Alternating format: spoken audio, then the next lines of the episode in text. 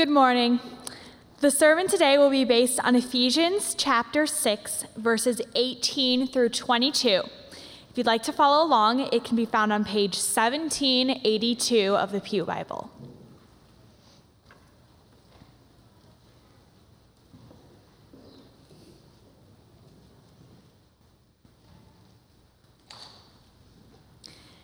And pray in the Spirit on all occasions with all kinds of prayers and requests. With this in mind, be alert and always keep on praying for all the Lord's people. Pray also for me, that whenever I speak, words may be given me, so that I will fearlessly make known the mystery of the gospel, for which I am an ambassador in chains.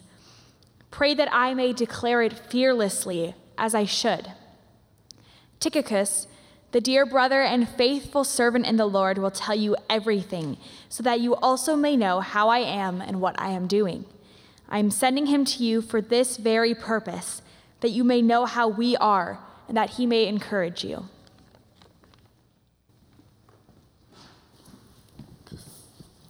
Thanks, Libby.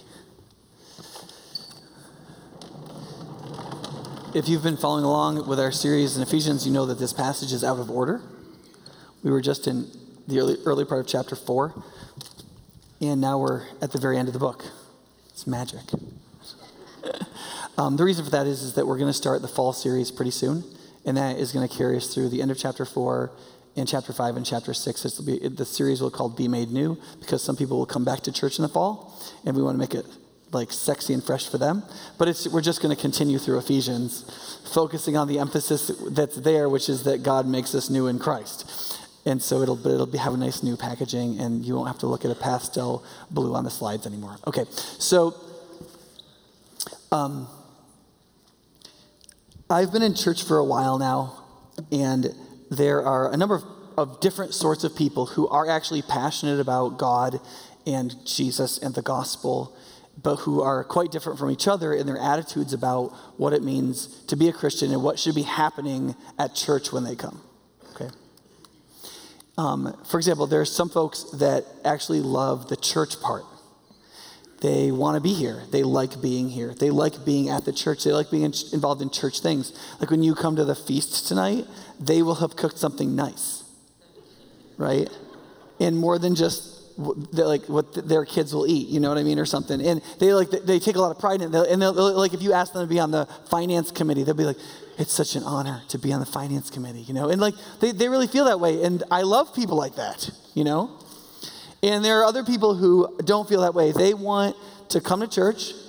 They want to be given a good opportunity to worship God and they want specific application. Oh, I'm sorry, I should be on a different slide. Specific applications about exactly how they can be a better Christian this week from Monday to Saturday. And they want the church to spend as much time that as possible, as fast as possible, because they're not going to spend their week here. We're not going to be at church all week. We're going to be out there in the world, at our jobs, with our families, with our neighbors. And man, we need to get ready and we need to get going and we need to do the stuff. And I love people like that. I love people like that. And then there are some people who have very deep in their hearts Jesus' statement that the mandate of making disciples of all nations is absolutely global. It is for all nations, it is for all people everywhere, all times. And they are like, always frustrated with the church because it doesn't seem to get that. It doesn't seem to be passionate enough about it. It doesn't seem to be doing it. It doesn't seem to be interested in it. Like, why are you all not going to one of the tribes of Papua New Guinea right now? Like, and it frustrates the heck out of them. And they're, sometimes they're angry, so they can't even hardly come to church, and they only want to be on the missions committee, and they don't know why 87% of our budget doesn't go to global missions because look at us in America. Why should we pay for anything? All of us can do this stuff. We're just being lazy, right? I love people like that. I love people like that. In fact, to one extent or another, I've been all three of those people. And at different moments, I'm more one than the other. And some of you may have moved between, and some of you may be annoyed by some of the people I've just described. And, and yet, here's the thing they're all the same in a way. And they're all different, right? They're all the same in that they all believe the bigger picture is important and that everybody else isn't getting the big picture, right? Without a robust institution in place where people can come together and unite with each other that's a, that is strong and good and where people are f- focused and things are nice and you feel good when you're there and there's real love without the church together being strong like nothing else is going to happen. People aren't going to grow. No one's going anywhere. Everything's going to decline. It's true. Without robust institutions all societies crumble. But the name of Jesus out in the city will be mainly affected by how each of us individually live Monday to Saturday. Because most of the city's not going to come to church. They're just going to see us out at our jobs and stuff, right? And so, in some sense, being ready to live Monday to Saturday, that, that is the big picture, right? And in another sense, if our mandate is global to make disciples of all nations, we are connected to the big picture precisely in proportion to which we are going to all nations. That's the big picture, right? On some level, all three people are often divided from one another precisely because all three groups of people are profoundly interested in the big picture and are profoundly upset sometimes by the fact that other people don't seem to get it. And that's very normal for us as human beings because we naturally get focused on one thing as the secret. And what's natural for Jesus is he often makes a number of things work together to create the larger synergy that he's interested in. Right? So, one of the ways you could say this in relationship to the whole book of Ephesians, but specifically as it wraps up in these last few verses, is this God builds the body of Christ with people fully committed to the global mission in the local church. So God builds the body of Christ. He does it. He's building the body of Christ everywhere in their jobs, all week, all the people everywhere. He does it with people. He does it with people who are fully committed to the global mission, who are willing to see the big picture, and who are in the local church covenantally. They realize that God wants to do things in the workplace, in the marketplace, in the city with our neighbors to fulfill his global mandate everywhere through the robust organism that is also an institution, which is called the local church. And you can see that in all of the assumptions, claims, and instructions in these verses. Okay? So, it, but here's the fun thing about this virtually none of the verses in this section are difficult to understand. So this whole sermon is going to be application. Okay? So I've got 46 applications that we're going to go through. Okay? Just kidding, there's only nine, but that doesn't sound like that many after 46, right? All right, so the, the first is just pray. It's the first application. Just pray. So he gets, he gets to the end of chapter six. The, the, the verses before this are all about spiritual warfare. That, like, our our struggle is not against flesh and blood. There, there, there's real, like we are in sort something like a spiritual battle in which we have to actually bear spiritual armor, and like it's it's not easy. It's actually difficult, and you have to take it very seriously. And so, therefore, in light of all that, he's like, just like just pray, man.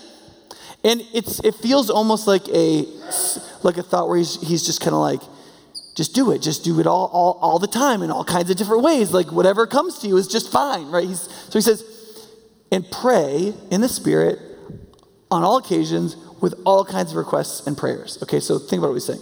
He's saying, okay, first, be a Christian and be in the frame of the spiritual interests of God, hopefully in line with the Holy Spirit who is in you. Okay, now once you get that straight, just open your mouth and start talking with some reverence and passion. Okay, just like it, you don't really have to. He's like, listen, pray in the Spirit. How often?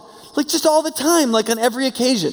Like every time you get together, no matter what's happening, just like it's a good time to pray. Just go ahead and do it, man. And then he says, with all kinds of prayers and requests, right? Which is a problem if you think everybody should pray like a particular way. Because he's like, all kinds of prayers. Like just pray all kinds of prayers. They could be emotional prayers, they can be theologically structured prayers, they could be short prayers, they could be long prayers as long as they're not like stupid long. You know, like they could be all, I mean, just it doesn't, you don't don't get all hung up on getting it all right. Like, pray about anything you want, basically any way you want, as long as your frame is in the Spirit. As long as you're submitted to, this, to Jesus and to His Spirit, just go for it, man. I can't tell you how many people I've been around, especially like repressed Midwesterners a little bit. And it's like, let's pray. And they're like, I don't know what I would say. I don't know what I would pray about. And the answer is anything, anytime, anywhere, with any words. Just go for it. Just pray, right? Okay, enough on that. Second is just pray wider, right? He says, with this in mind, meaning all that spiritual warfare, that things are tough, man. Like, I don't know if you've been paying attention, it has not been a good year for spiritual leaders. I'll get to that in a minute. But like Christians, it's man, it's tough. It's not easy. It's never been easy. Okay, listen. I, I, I like especially I see younger people struggling with this. Like parents are like, my kids, they just it's like they fight so hard for them to take Jesus seriously to submit to Jesus and to believe in him, and to follow him. Of course it is. Of, of course it is. Following Jesus is to follow the beautiful into the good and to do what's honorable and what you're made for. It has nothing to do with like doing whatever you want. Of course, it's easy to do whatever you want. Of course, your kids, just like you, want to do whatever you want. You want to say whatever you want. You want to hate whoever you want. You want to not forgive whatever you want. You want to be resentful towards whoever you want. You want to spend your time however you want. You want to eat whatever you want. You want to have sex with whoever you want. You want to do whatever you want. And you want to do what everybody's pressuring you to do. You want to hate whoever everybody's pressuring you to hate. You want to resent whoever everybody's pressuring you to resent. You want to watch whatever people are pressuring you to watch. Of course you do. That's why the verses before this talks about the following Christ like a battle on which you have to wear armor, on which you have, the menta- have to have the mentality of a warrior. Seeking the good in Christ as his own in a worldly world in which the flesh is in you too. It's a fight, man. It is a war. And you have to have that kind of mentality, right? And so, with that in mind, how often should you pray? Always. And then he says, and keep on praying for all the saints or all God's people. Meaning this don't just pray for yourself. And don't just pray just for your church. Because what happens to all the saints is going to matter to you. And it does matter to you and for you. And of course, it matters to them even more. It just, it matters.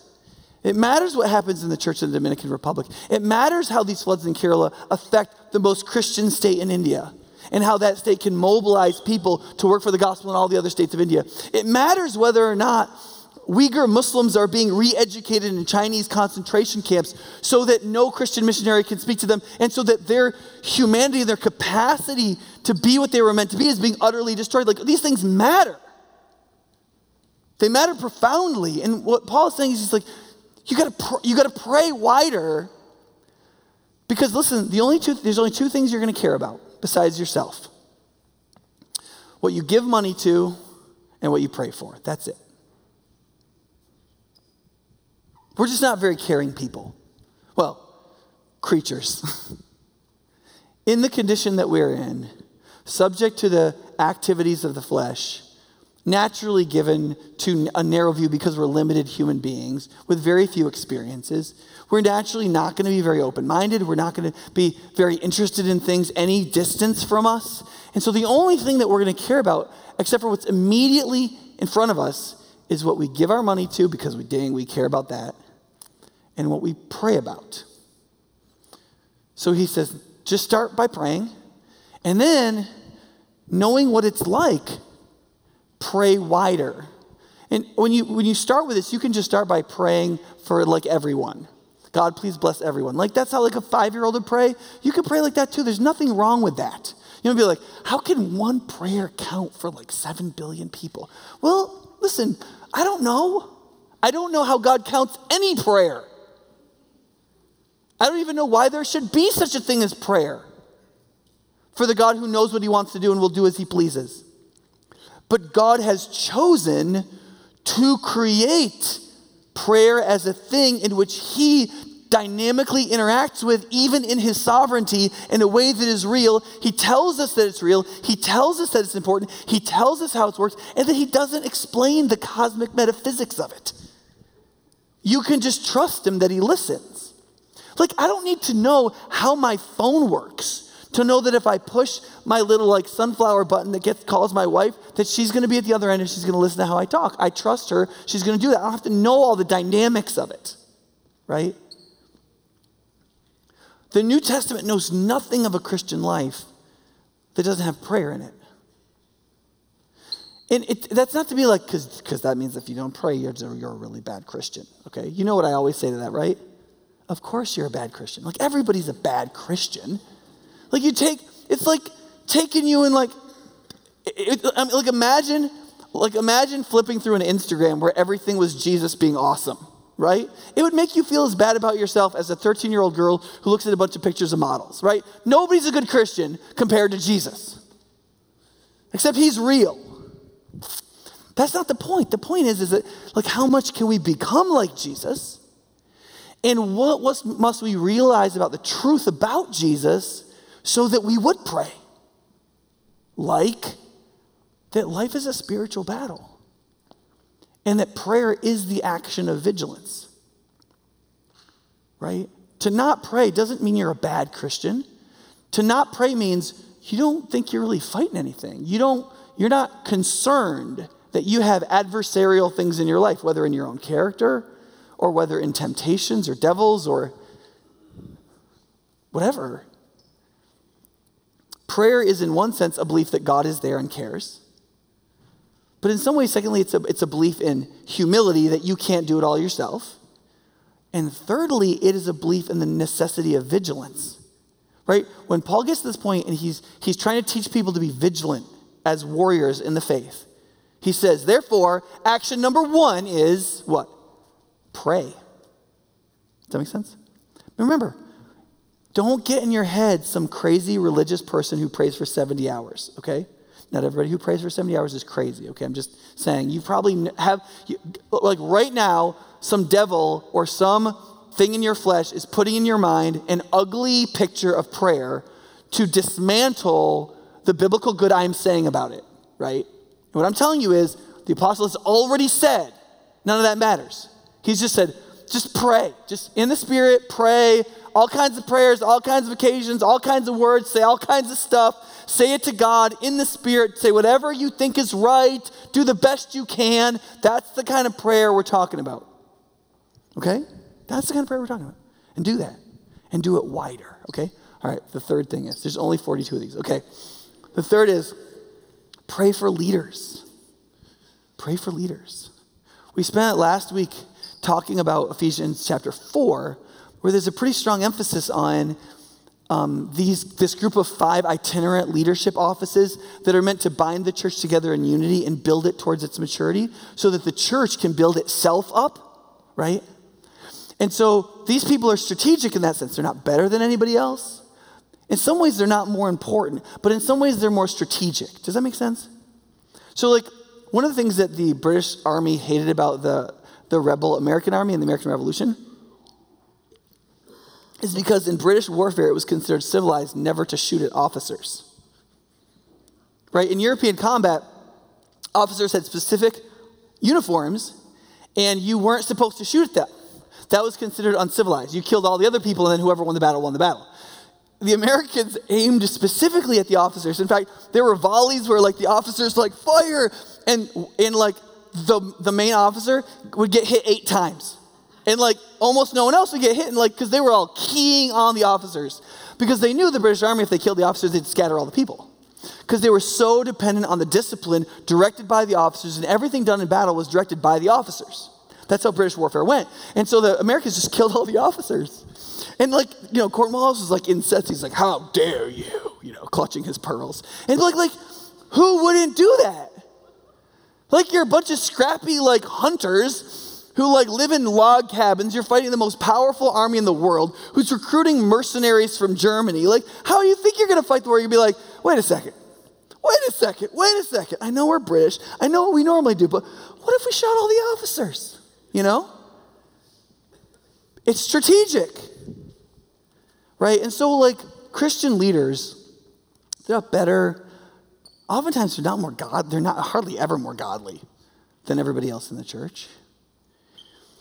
but they're strategic spiritually to the church being part of something bigger, to you being part of something bigger. They connect you with that bigger. They're the connecting points between churches, within the church, and they, they're, they're placed in a place where they're strategic in the church being healthy in maturity and unity, and the local church being part of something bigger. And because of that, because of the place they are strategically, the attack against them is more in every way. There are some more temptations of the flesh because you're in positions of power. You have access to people that, that um, you wouldn't normally have. There are, there are things that, that leadership does. It tires you the heck out, it stresses you the heck out, and then it gives you opportunities for sin you wouldn't have otherwise. It's difficult. It's difficult. And if you're in a, what looks like a he- relatively healthy spiritual place, people aren't really watching you and they feel morally loyal to you and they don't know to stop being loyal to you until it's too late. Right? And so it's really, it's, it's honestly very difficult to be a Christian leader. Less than 50% of people who start out as pastors will end their career as pastors. Now, some percentage of that is just they never should have gotten a ministry in the first place, you know? There was a survey about 12 or 15 years ago with pastors' wives, and 80% of the pastors' wives surveyed said that they wish that their husbands did something else. At which point, I said this in, in the presence of Marcus Allen, the pastor of, um, of Mount Zion Baptist Church. He was like, I can't believe it's that low.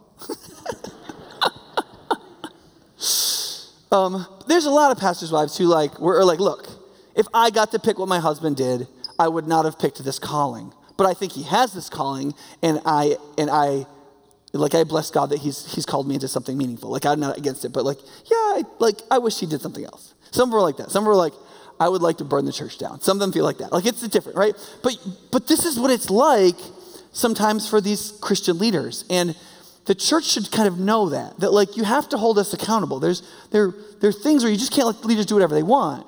But at the same time, you have to recognize that the calling is difficult.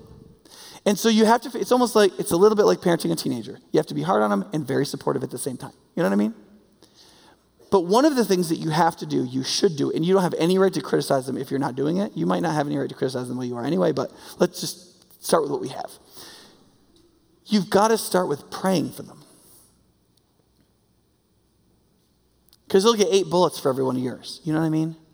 And I've been in it 20 years now, and I've, and I've not been, been in ministry before, too. And it is a lot harder on some of these things to grow in godliness, to be spiritually vibrant, to care about the people in front of you, to do all the things in their proper proportion, to lead and teach and counsel and love and remember that your mother died 2 years ago and to think about the like it's it's a lot. And you should start with just praying for those in leadership. Does that make sense? Now, I gotta say, I'm gonna take this two steps farther. What do you pray for them about? Okay? So, A, pray for, pray for all the Christian leaders, especially those directly involved in your life. Two, pray especially for those whose job it is to proclaim the mystery of the gospel of Christ. People who have to preach and teach, right? Paul says, pray especially for me that I, whenever I open my mouth, God would give me words to speak the unsearchable mysteries of Christ. That's not easy to do. And then, thirdly, the thing he asked for them to pray for twice is that when he speaks, he would do it fearlessly. I don't know if you've noticed, but over the last few years, I have more and more talked about the Christian virtue of courage. Debbie talked about it today as she was singing. And I have talked about it more and more because I don't think you can have love without courage. I think that Lewis talked about this, C.S. Lewis talked about this, that, that that love is the ideal and courage is the motivational virtue that makes it possible. Love is the hardest thing in the world. It's all the virtues in proper proportion, in full vitality, working together rightly according to the truth. It's not easy at all. And then knowing what it is, the minute you know what it is, it's terrifying to think that you could actually try to do it, right? And so it requires an enormous amount of courage. And so he says, listen, when I step up, when I, my calling is to preach the gospel, the number one thing I want you to pray about, one is that one is that I'd have words to speak, that God would give me words to say. And two is, even though I'm in chains and they could kill me whenever they want, I don't care about that. What I care about is pray for me that I would have the courage to always and in every place declare it fearlessly. He wanted you to pray for courage. Do you know what happens when you pray for a spiritual leader that proclaims the gospel to have courage? Right? One, God grants courage. And two, you have to contemplate in the state of prayer your own courageousness or lack thereof, which could lead you then to pray for yourself what you just prayed for that leader, that he would give you words to say in key moments, and that he would give you the courage to live and, in some cases, proclaim the truth fearlessly as you should and must. Okay, let's move on. The, uh, the second section of applications is giving and receiving leaders. One of the things that's very evident in a church that believes it's part of something bigger is that it gives and receives leaders. Leaders move in and out to nourish the church and to go and nourish other churches. So, for example, it says this Tychicus, the dear brother and faithful servant of the Lord, will tell you everything so that you also may know how I am and what I'm doing. I'm sending him to you for this very purpose, that you might know how we are and that he may encourage you. In fact, in almost every epistle of the Apostle Paul, it is either to one of these second tier leaders or second tier leaders or through one of them. His epistle to the Colossians and to the Laodiceans comes through Epaphras. Some of the epistles are, are to and through such leaders like Titus and 1st and 2nd Timothy. Right? When he sends the Corinthians correspondence to Corinth, he sends Timothy. Later, he sends Titus. In 2 Corinthians, he said, We were in prison and we were so in despairing that we lost all hope of surviving, except for the Lord met us in that. A, a few verses later, he says, With the coming of Titus. Right? If you move on, um, I'll say that just in just a second when we get to the next point. Um, now, in the book of Revelation, in the first few chapters, there are seven letters to seven churches. One of them is to the church at Ephesus which the book of Ephesians is written to, right? This is a little bit later, probably, than this book is written. He says, This is Jesus' words prophetically to the church in Ephesus. He says, I know your deeds, your hard work, and your perseverance. I know that you cannot tolerate wicked men, and that you have tested those who claim to be apostles but are not, and have found them false. You have persevered and have endured hardships for my name, and have not grown weary. Do you see this sort of military, this sort of like it's a fight kind of metaphor in there? But you'll notice that one of the things is not it is not necessarily a virtue to just receive every leader and let them do whatever they want. Right? In this, in this passage, the Apostle John tells them through the revelation of the words of Jesus himself listen, one of the things that's great about you, church Ephesus, is some people have come to you as leaders and you didn't receive them and you shouldn't have. Does that make sense? Now, let's look at a couple things of this. So, one is to receive what you might call a second chair leader like not the main person you're used to or not the person you like the best. What is critical to any church that is growing, to a Christian that is growing spiritually, and to a church that is part of something bigger is it is a church that gladly and freely receives other leaders than the point or planting leader of that church or movement. Does that make sense? Namely, that they receive the leaders that that leader sends to them, but also they're willing to receive other leaders to support and help them grow, though they're also engaging in reasonable and godly and humble discernment as to whether or not they should, right? Because the church at Ephesus received Tychicus, they received Priscilla and Aquila, they received Timothy, right? They received a number of leaders Paul sent to them. And yet, Jesus could say in Revelation, there were some people who came to you that you discerned and you did not receive, and that was good. Does that make sense? So, in that sense, what that requires is for Christians to develop a, a spiritual theology of loyalty. And for some of you who are, are maybe from uh, like a sort of abusive and controlling families, or you have come through abusive and controlling churches with very authoritarian leadership, just me saying that, the word loyalty can like make your skin crawl. Okay, but it, it's a little bit like um, honesty when you knew somebody who was a really good liar and always saying that they were honest. You know, it's really not the word that's the problem, it's your experience and how that experience has affected you emotionally. Loyalty is an extremely important, very virtuous, and wholesome human virtue. Knowing when you should be bound in solidarity closely with another person in order to accomplish something and in, order to support each other. Right? And in such cases, when you give support to someone else, oftentimes because they're doing work to help and protect you, right? One of the reasons you're supposed to obey your parents and honor your father and mother, especially when you're in their home, is because they're spending their whole life protecting and providing for you. right? You are supposed to be loyal to them because they're protecting, providing for, and helping and helping to grow you, right? Similarly, that's what Jesus is doing for us. That's what he calls our spiritual leaders to do for us. Does that make sense? That does not mean we give unthinking loyalty to anyone. So I, I define it like this spiritual loyalty doesn't mean exclusivity, it means embracing the person your teacher sends you with reasonable discernment. Right? So, for example, it, let's say, let's, I'll use me as an example because I'm the senior pastor of this church right now, just until we find somebody better, okay? Um, let's say you came to faith in this church and you grew up in Christ in this church. You've been here five or six years and you're like, man, this church has changed my life. I love Nick. He's so great. You'd be right to say that, right? I'm just, I'm just but you might, because of that, feel a natural loyalty to me as a pastor, okay? Now, there's some issues with that. What's going to happen if, like, you find out that, like, I have three women on the side, right? What, what are you going to do? How's that going to affect you, right? You see, if you have the wrong kind of loyalty, you will have tied my godliness up to your faith, and if you find that out, then you'll probably lose your faith, right? If if you if I have led you and you've taken from me, but you have the, a right definition of loyalty, if I fall, you'll say it's a war. People are casualties all the time. Drag Nick to the sick bay. Let's see if we can save his life, and I will step up into that officer position myself. That's, that's the real attitude.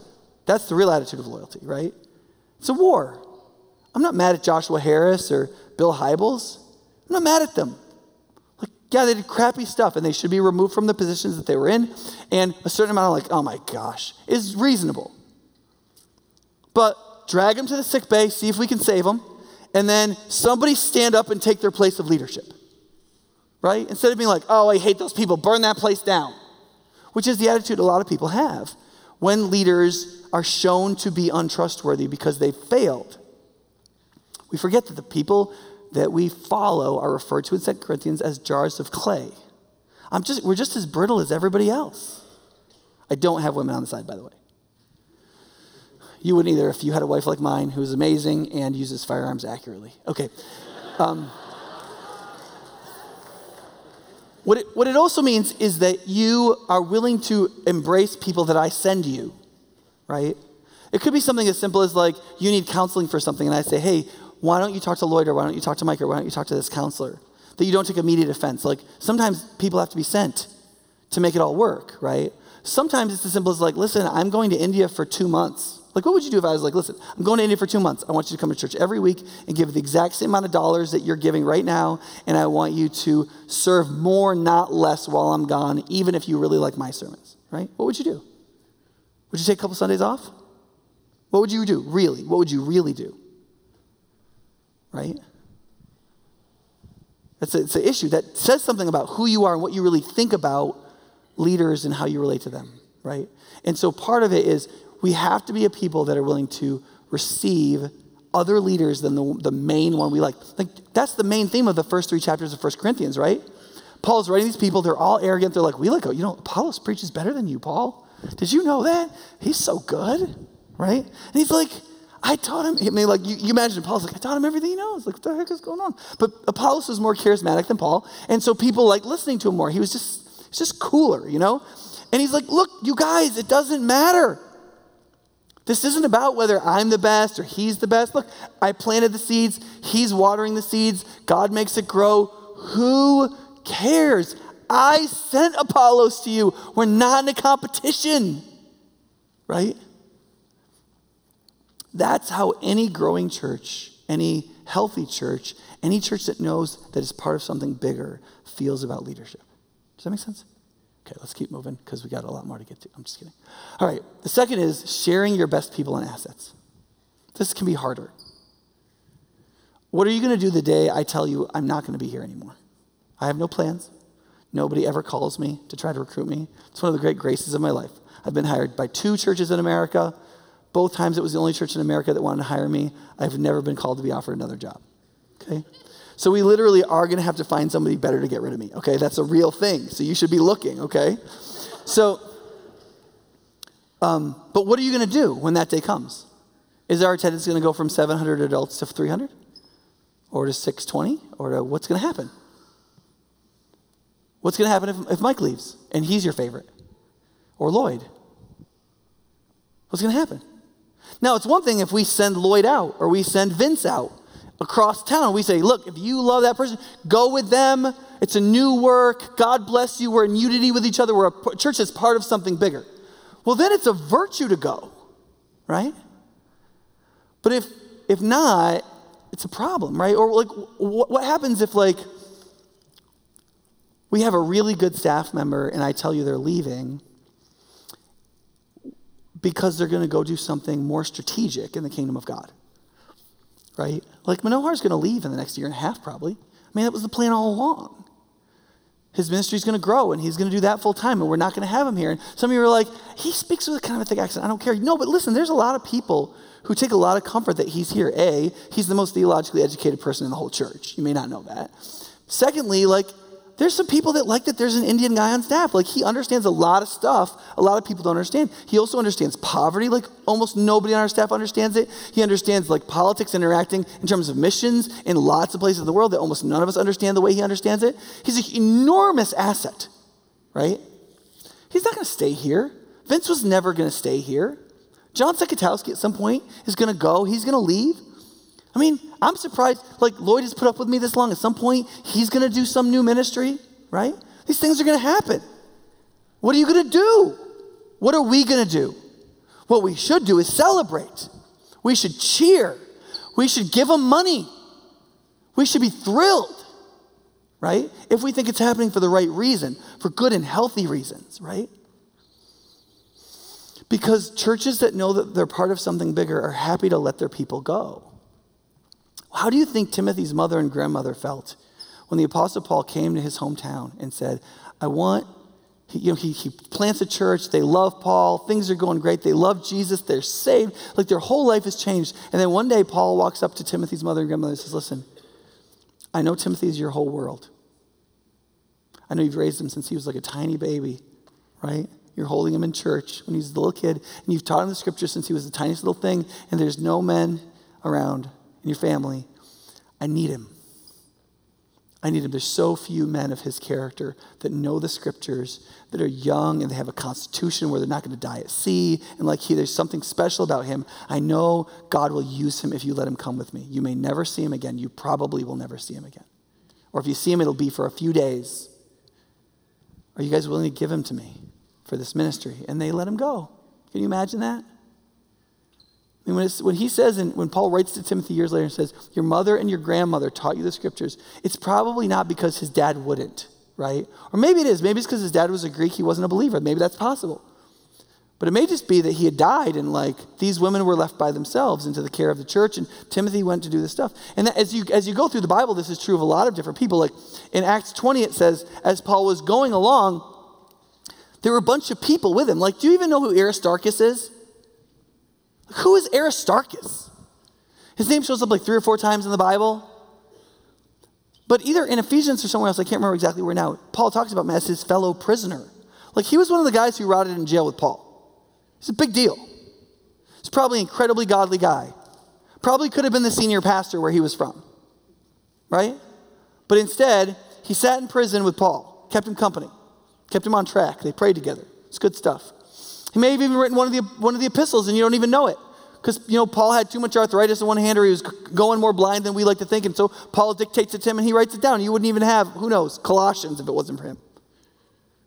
You don't know.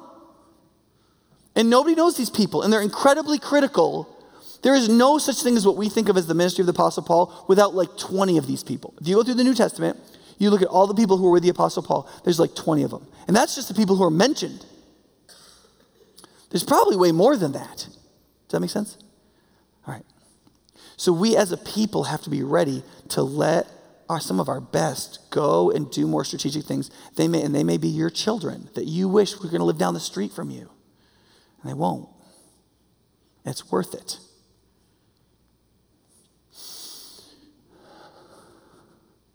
So the third category here, and there's a couple in this one, is you have to learn how to embrace the big and small of the local church as part of the bigger vision. So Jesus wanted to create a worldwide movement. Out of like a couple hundred disciples, he picked 12 and he focused on this small group. and yet he created a global movement. There's something about the fact that Jesus creates big things through little things.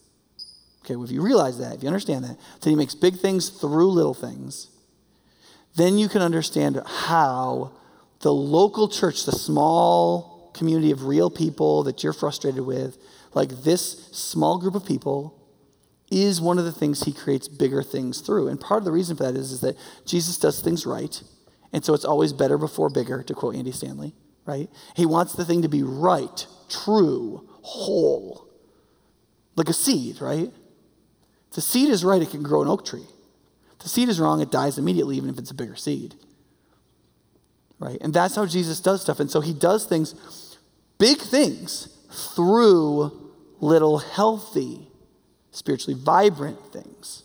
Right? So here's a couple things about this. One is, we have to do this work especially across the dividing walls of hostility, right? Ephesians 2 and 3. Right? That's a theme. It's part of what Paul calls the mystery of the gospel that he says he's preaching in these verses. That if we want to be a church that's, that's part of something bigger, we have to try to do it across the dividing walls of hostility. Well, how do we even learn to do that? How do we learn to care about that? How do we even learn who would be good at that? How do we do any of that stuff? And the answer is, well, we do it here, in this room literally in this local church. A multicultural church can plant a multicultural movement. A monocultural church has a lot harder time doing that. Right? So, how did God create or unleash a ministry to all the different peoples among the Gentiles? Well, he did it through not the church at Jerusalem. The church at Jerusalem was almost certainly the largest church in the world at the time. It had like 11 of the 12 apostles. It was incredibly well led. It was well led by very godly people who are very strong in their faith, who knew the Bibles better than anybody else, right? So clearly it would have been that. But it wasn't. That's not the church he picked. He, church he picked a church that had zero apostles in a place called Antioch. Why would he do that? Right? That's really weird. But if you actually read in Acts 13, the, the um, description of the church of Antioch, it describes the different leaders and it leaves in descriptions about their ethnicity, their cultural and linguistic backgrounds, and, and it's just enough to know that it was a very ethnically and linguistically diverse church leadership. Antioch was a city that had walls all the way through the cities to put different ethnicities in different ghettos so they wouldn't have wars with each other. But in the Christian church in Antioch, there was a multicultural church of many nations, which means you got lots of people to lots of different nations to send out, which is how a lot of this works. But also, it was a church that understood deeply in its bones that the gospel was for all people. And so God could find people there that knew that the gospel was for all people, and he did. Barnabas and Paul to start with, right? Many of the things that we would like to be part of that are bigger than ourselves, we can only be the seed of if we do them the hard way, the right way, the loving way, right here among ourselves. If we don't do it with each other, do that with each other, love each other in that way, we will have an ideology of the thing, which is probably wrong, deeply shallow, and substitutes intellectualism for intelligence. We'll spend a lot of money doing it, it'll be a complete failure, and the people that we try to do it to will feel like we're condescending prigs. There's a G at the end there, not a K, so don't get upset. Only if we do the loving thing here, whatever it is we want to spread, whether it's Christian schooling or multi ethnic ministry or receiving and sending out refugees or people of, of other nationalities, whatever it is, right? Being part of reaching more Latinos in America. Like there's all kinds of things God has created opportunities for us to be part of. And that we could be part of something bigger, and it could be very exciting. we are probably not going to be part of it. We're not going to care enough, and we're not going to do the right thing unless we are literally doing it on a tiny level right here to make the seed healthy before we plant it to become the tree. Do you understand? And so you can't just be like, well, I like, I like black people. They should have really good black churches. I mean, you can, think, you can be like, hey, listen, if black people want to go to black churches, God bless them, right? They, you know, especially in Wisconsin, they're a minority all week at work. And if they want to go to black church on Sunday, God bless them. But we're not going to try to make our church anything but as maximally welcoming to black people as we possibly can. Right? It's the only way you can be, you can have anything to say you can even participate in relationships with anybody. Same thing with, with, with deaf people. Like we have, with the signing ministry, one thing, and there's a deaf church that we're interacting with. There's a, I mean, I don't even know what to call that stuff. Everything I say is offensive and wrong, right? It's only by interacting with Linda and some of the folks at that church that I'm starting to know like what they even want, why people who are hard of hearing or deaf are so unreached. Less than 2% of them believe in Jesus. I don't even know where to start. All I do know is there was only one church that had a deaf ministry in the entire Dane County region. That pastor just left. So there's none. The paltry thing that we do for deaf people is the only thing I know of in Dane County that exists for deaf people to be able to engage in a worship service with Jesus and his worshipers.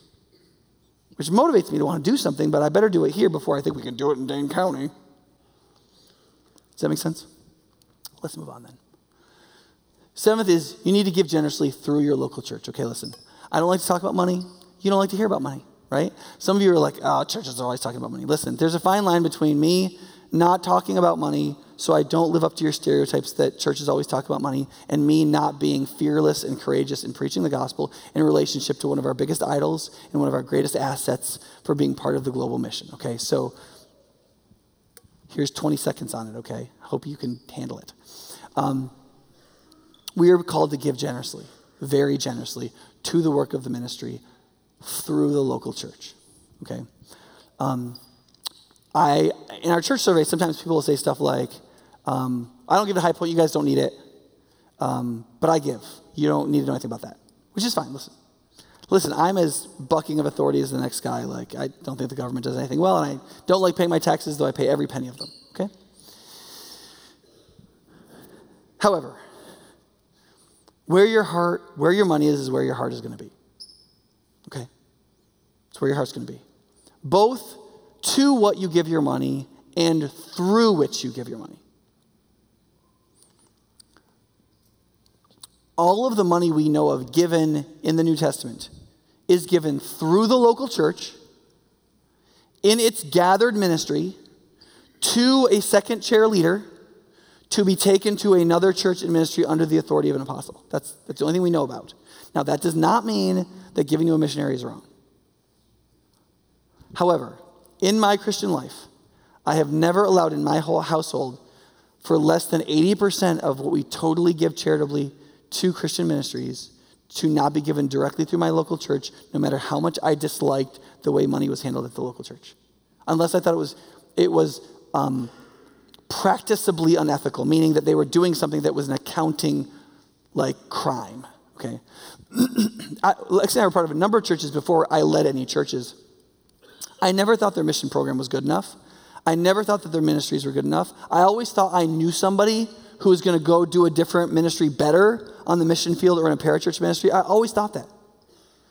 But I believe, principally speaking, God wanted me to give my money into and through the local church, even to missions, for the most part and I believe that that's for a couple of reasons. One is I believe that he wants us to argue with each other about how we should invest his money. Right? Secondly, almost none of us are as good, uh, as good an investor spiritually as we think we are. Right? Everybody who's raising money to go to missions or to do a parachurch thing or whatever they're doing is excited about it. They've worked really hard on their pitch. They have a great elevator pitch. They have a good 20 minute pitch. They're really good at setting up appointments. They're all good at that. How do you really discern who's trained, who's served over a while, who's put in the time, who, who knows how to do the stuff, who won't fold on the mission field? Because the number one thing that makes missionaries um, ineffective is they get there and they just kind of stop working. They just, they don't do the fearless thing, they do other things and things that aren't particularly effective. And then after a while, sometimes they come home, sometimes they just stay there permanently. That's the number one, number one biggest issue with missionaries. And you would never know and it's almost impossible to like figure out what they're doing while you're home. Be like, well, I have you, like, I want a number of how many people you share the gospel with. It's really hard to do. Our missions team has struggled with it. How do you even do that? It's almost impossible. What you do is you get back on the front end of the thing and you say to somebody in your church who wants to go somewhere as a missionary, are you interacting with that nationality here in Madison? Have you shared the gospel with them? What are you doing with the blah, blah, blah? Do you have any, have you led a small group successfully? Right? I'm, I, sometimes I've been surprised at people at high, at high Point who have money and they give to people who say, hey, will you give me a monthly support, who are out of High Point, who are raising support, and they never ask anybody in leadership, should I commit for 15, 20, 30 years to this person to give them money every single month? Are they of the right character? Are they of the right training, the right capacity? They don't even ask us. And we've been pastoring them for a couple of years sometimes. I always, I'm really surprised by that. Also, if you give through your local church, you'll not just be more interested in your church, you'll be more interested in things in your church you weren't interested in, like who's on the missions team? who, is, who is engaged in the oversight of the nearly $200,000 we give to missions every year? What's in our budget as a local church? What happens at congregational meetings? Who are our elders who make all these decisions, right? Like the minute you start giving through your local church, you start caring about things like governance and financial practices, stuff you'd never care about if you didn't give through your local church. Because Jesus said, listen, man, you give your money to something, you'll start caring about it. And you'll start caring about some details and specific details to those things. And also, we can labor with each other about how to best spend God's money and how to invest it. Does that make sense? And so I want to encourage, I want to encourage you that wherever you go, whatever church you're a part of, no matter how frustrated you are with what's going on. If you can't put your money into that church, you shouldn't be there. Okay? Because you don't care about it. And so you should go to another church, or you should get a different job and move to another city if necessary, or you should be part of a church plant, or do something. Do something you can believe in. Because if you can't give your money to something, you don't care about it. Does that make sense?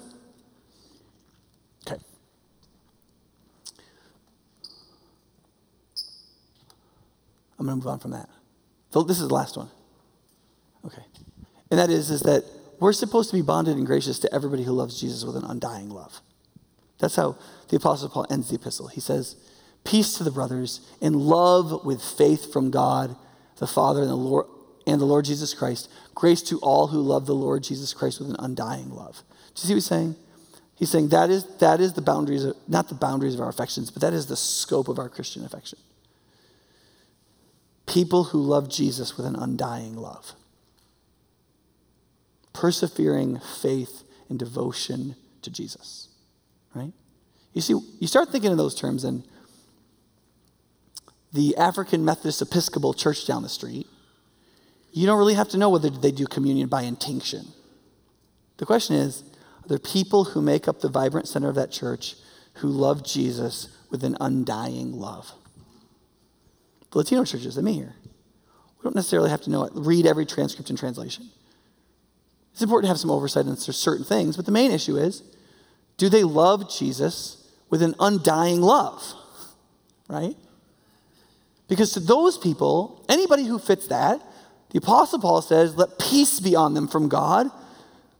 Let there be, let there be love and the gift of faith from God to them and may there be all grace, all generosity, and favorable thought and feeling toward them, right?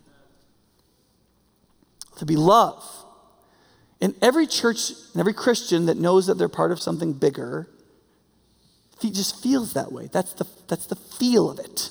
That's the feeling we're meant to have. Does that make sense?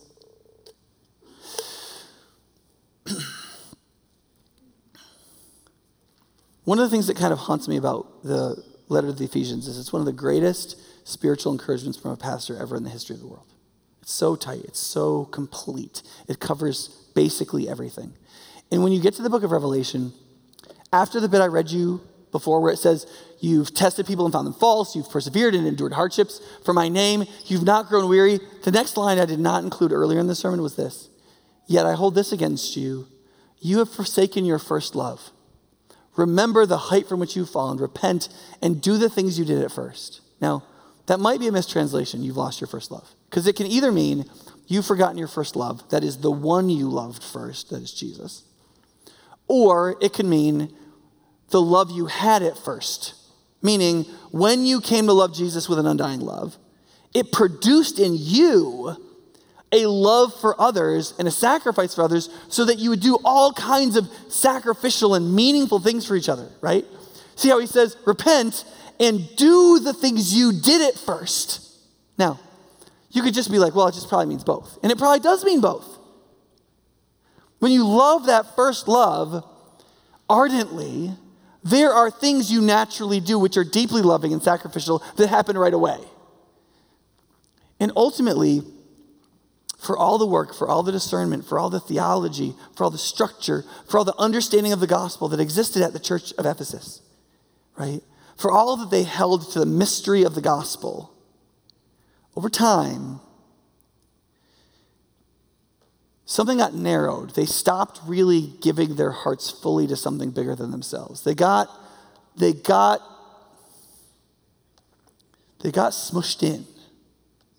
The flesh kind of took hold again of certain things, and they, they were putting their hope in, in things that were not laying their lives down for the one who died for them.